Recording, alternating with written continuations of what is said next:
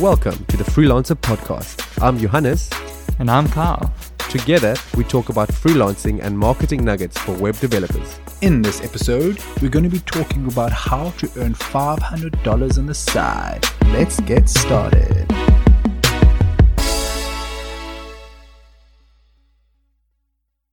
Welcome, guys. Oh, I'm so excited for this episode because I'm going to be asking a million dollar question. Mm. Boom, boom, boom. Mm. Carl, is it possible to earn $500 on the side without having to sell any drugs? uh, oh, let me think about that one. Um, You want to call a friend? yes, yes, and yes. Well, guys, in this episode, we're going to be talking about how you can earn $500 on the side each month. We're going to be discussing the skills you'll need, then certain skills you can outsource, the pricing, and the sales for that so that you can get those sales and clients in.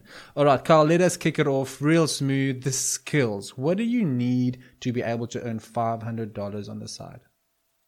Okay, so we're talking web development, freelancing, front end sort of um, freelancing.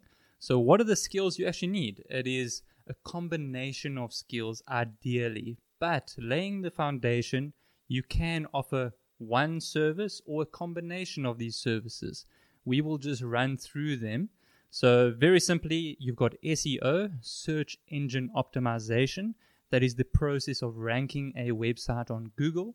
Then you've got AdWords, you've got social media management, you've got designs, you've got um, ad management such as LinkedIn or Facebook ad management, and and um, infographics is another one.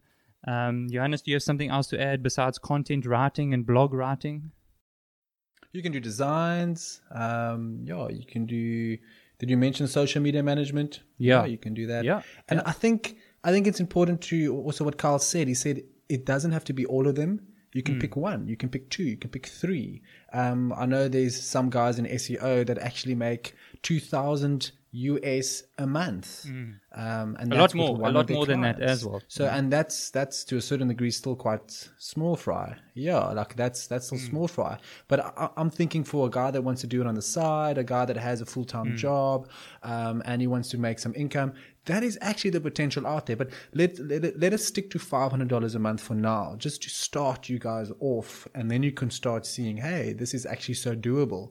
Because if I double that, then it's a thousand. If I double that again, it's two thousand. You can really quickly start multiplying your income streams until you match your salary, and then you start working for yourself. How great will that be? Okay, so so the skills, Carl. Just a quick question on the skills. So you mentioned these skills, right?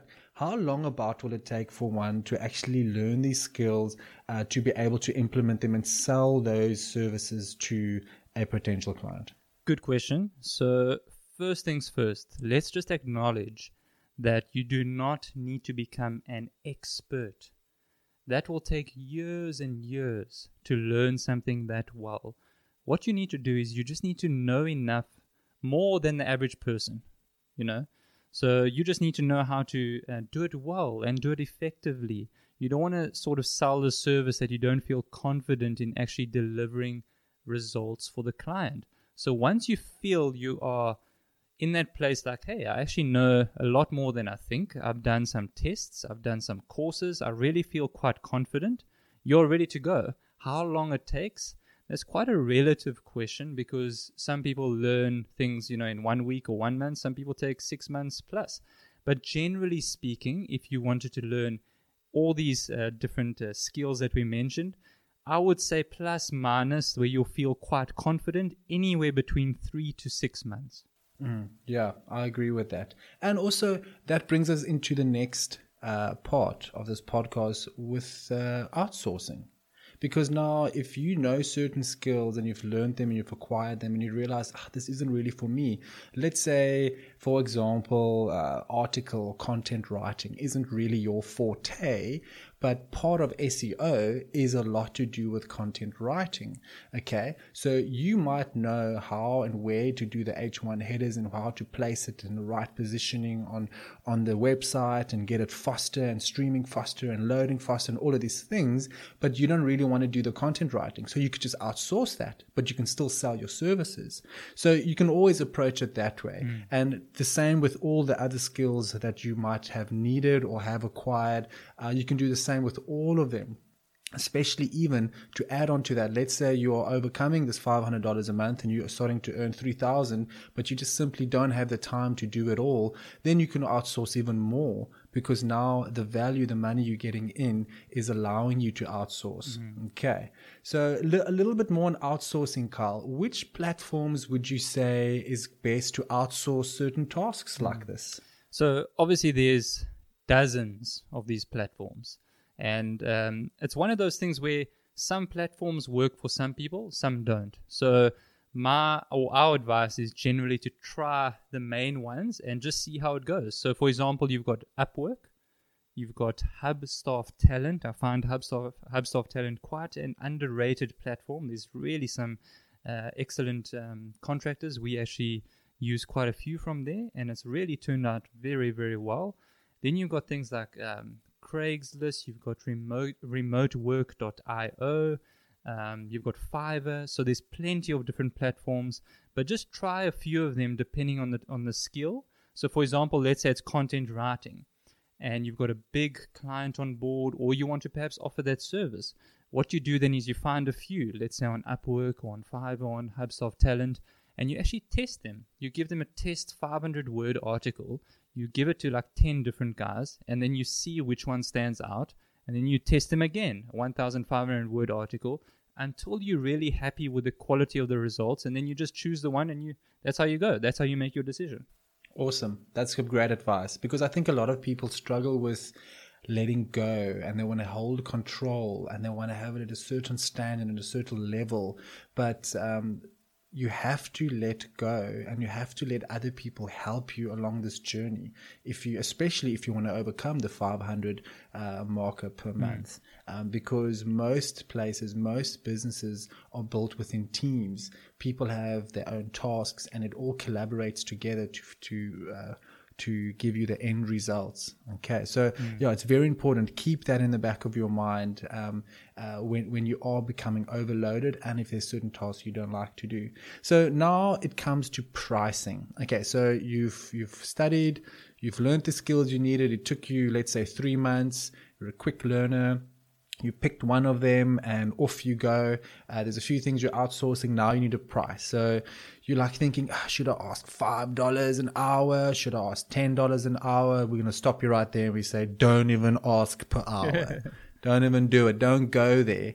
Okay, we know some platforms require you to ask per hour, and then you obviously have to put it on there, but always try and do value based pricing. So, Carl, tell us what is the concept behind value based pricing versus hourly rate pricing? Okay, so the short, simple answer the difference between the two is hourly, that's pretty straightforward.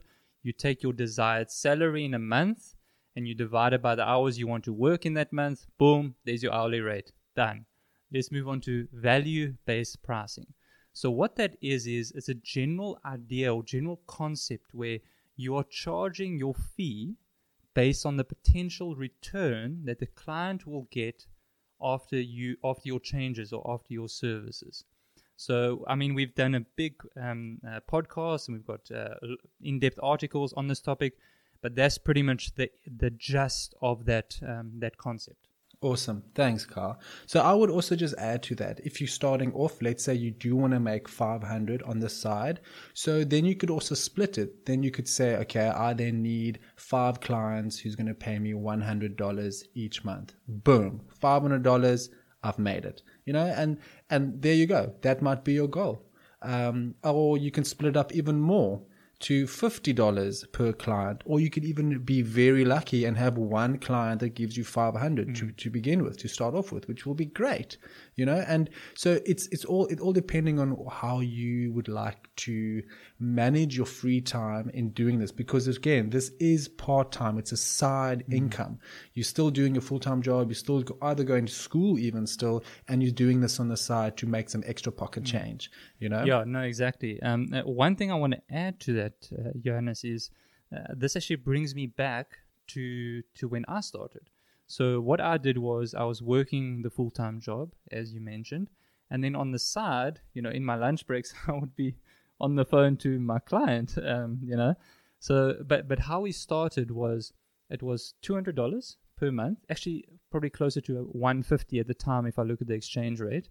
Uh, $150 and all the service was was literally just one article and some uh, social media posting right then as he got better results eventually his monthly retainer increased to about a thousand dollars just over a thousand dollars in fact which was a big blessing i mean that i mean that's that, that's quite a good um, upsell you know so i just want to also encourage everyone to say like yeah, I mean, it's just hundred dollars, or just two hundred dollars, or three hundred dollars, or five hundred dollars, depending on where you are. Might seem like nothing, but at the end of the day, if you start small, who knows what opportunities can can come from there? I mean, Johannes can probably. I mean, you can also mention a few of our clients, like on how small we started and how it's.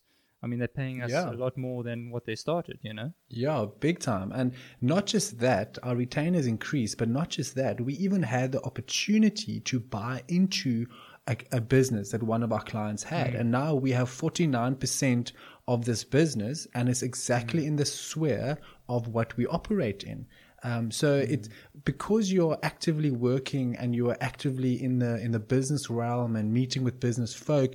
There's actually these doors and opportunities that will open up for you, as opposed to not stepping out of the boat, never starting this, never trying this, and then never having these opportunities come your way. You'll always look at other people. Oh, you've got two businesses or three businesses or one really successful business. Like, how did you do it? It's like, I started, you know, I, I actually started. I, you have to start. You have to go out there, do the hard grind, put in the extra hours after time, get some side income. Eventually, once your side income matches your full income, which is part of what, what Carl did as well, his side income started matching his, his, uh, his salary. And that's when he made the decision. I'm going to go full time. And years later, he's uh, and we are cruising. I mean, it's like amazing. It's the best decision he's ever made. So really, you guys have to have to start. And that brings me to the next thing. So you now have the skills. You outsource some of it. You've got the pricing, but now you need to sell your services. You need to actually get the clients in because you can have all the knowledge in the world, but if you don't have any clients come into you, then you're not going to be successful. You need to sell your services. Okay, so Carl, quickly give us the 80 20 of sales, selling your services. Hmm. Hmm. Okay, so first things first, you need a portfolio website. That's ideal. Okay, get one, make one, done. Now you've got a website. Now you need to drive your clients to that website with a contact form to, you know, make use of your service. This is where the real sales and marketing aspect comes in. So what do you do? There's obviously many different ways of advertising, uh, manual outreach, and all that. But sort of the 80-20 approach, I just want to give one quick example. Facebook groups, well, let me give two Facebook groups and Instagram. So this takes some time. So if you don't have cash, you know, um, on ads and all that, we're not going to get into that. Let's just focus on these two for now. Facebook groups, what you do is, let's say you um, remember we're focusing on five hundred dollars income. So let's say you want two clients for two fifty, or as Johannes mentioned, um, five clients for hundred dollars or one for five hundred. So now what we need to do is we need to find small business owners who actually um, have that budget available, which is pretty much almost every business. So let's say we wanted to focus on coffee shops or florists or bakeries or little restaurants, whatever it is, there's plenty of them, plumbers, uh, many of them. What we do is we look on Facebook and we type it in, we look at groups, we look at pages, we contact them. Done. Offer them your services. You say, hey, I went on your website or I noticed that you're not showing on Google. I would like to help you. You know, contact me for more information. Then you have a call with them and then you sell them on your services. The other one is Instagram. Instagram is actually a very good outreach strategy. So you're on your app, you're searching for plumbers in your city or plumbers or small businesses, the hashtag. You search for it, you click on it, you uh, view their profile, you view their website on your phone, you notice that the mobile uh, website is terrible, you sell them your services.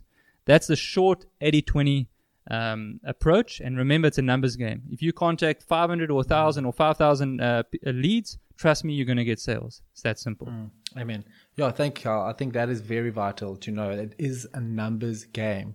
By the first no, that should encourage you to go on and get the next no and the next no until those no's turns into yeses. Because trust me, there's going to be a lot of no's, and we don't want you guys to think, "Oh, I feel demotivated now because uh, nobody wants my services." By like the second try, you know, no, no, you gotta go out there. You gotta keep pushing and. You gotta keep working at it. If it was that easy, everybody would be doing it.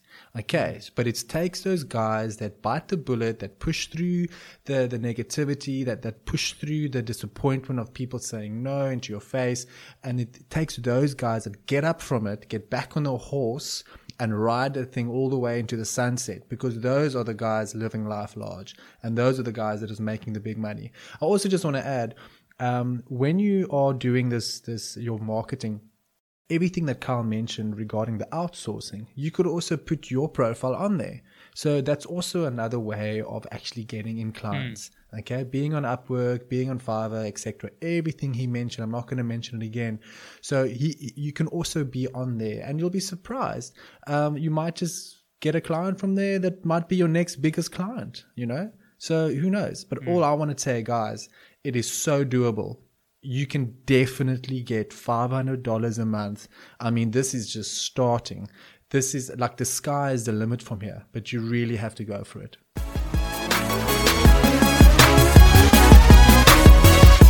Thanks for joining us in this episode. Be sure to like and share.